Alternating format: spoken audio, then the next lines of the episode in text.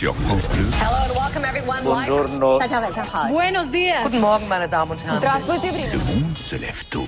Marine, les tournois féminins de tennis sont donc suspendus en Chine. Et oui, marque de soutien de la WTA, la joueuse Peng Shuai, qui début novembre a accusé un ex-ministre de l'avoir violée. Elle a disparu avant de réapparaître publiquement il y a une dizaine de jours, sous la pression internationale. Communication orchestrée par le régime pour beaucoup, hein, qui n'a pas suffi à dissiper l'inquiétude. J'ai des doutes sérieux concernant le fait qu'elle soit libre, en sécurité, et qu'elle ne soit pas soumise à la censure, écrit le président de la WTA dans un communiqué. L'instance qui gère le circuit du tennis féminin mondial passe donc à l'action après les mots.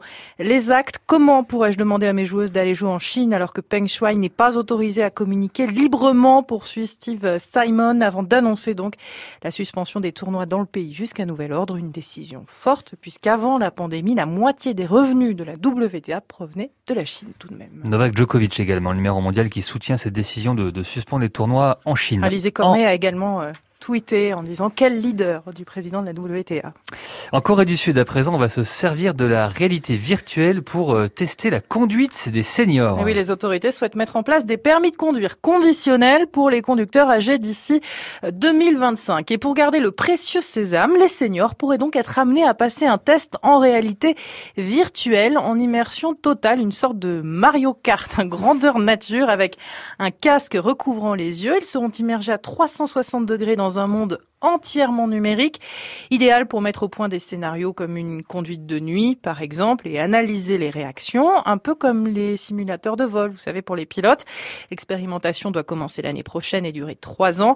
Alors, si la méthode est inédite, d'autres pays contrôlent la conduite des seniors. En Nouvelle-Zélande, les plus de 75 ans doivent passer un examen physique tous les deux ans. En Allemagne, les conducteurs qui ont des difficultés ne peuvent rouler que dans un certain périmètre autour de leur domicile. En France, c'est toujours un débat qui fait beaucoup parler.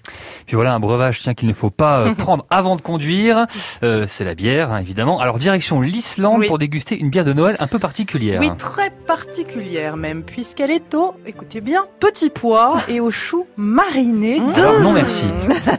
deux ingrédients incontournables du réveillon islandais, et oui, qui accompagnent traditionnellement le gigot d'agneau fumé et les pommes de terre. Voilà pour le réveillon en Islande. Bref, euh, en Islande, là-bas, c'est l'accord parfait. Et d'ailleurs, c'est un véritable carton. hein. La brasserie de Reykjavik, à l'origine de cette recette, a été dévalisée en quelques heures. La bière Petit Pois Chou Mariné sort tout droit de la riche imagination de Valger Valgerson, maître brasseur qui s'est déjà illustré en commercialisant des bières obtenues à partir d'algues, du pied d'un sapin de Noël ou encore de poissons séchés. Donc voilà, je vous laisse faire votre, votre choix. Ah bah, 5h13. c'est tendance, hein, le, le pied de sapin, ça va, ça va servir, on va les récupérer. Voilà. Ah, mais l'Islande c'est magnifique mais pas forcément euh, la bière quoi. Oui, oui, d'un point de vue Il y a d'autres choses à gastronomique, faire, là-bas, voilà, c'est ça.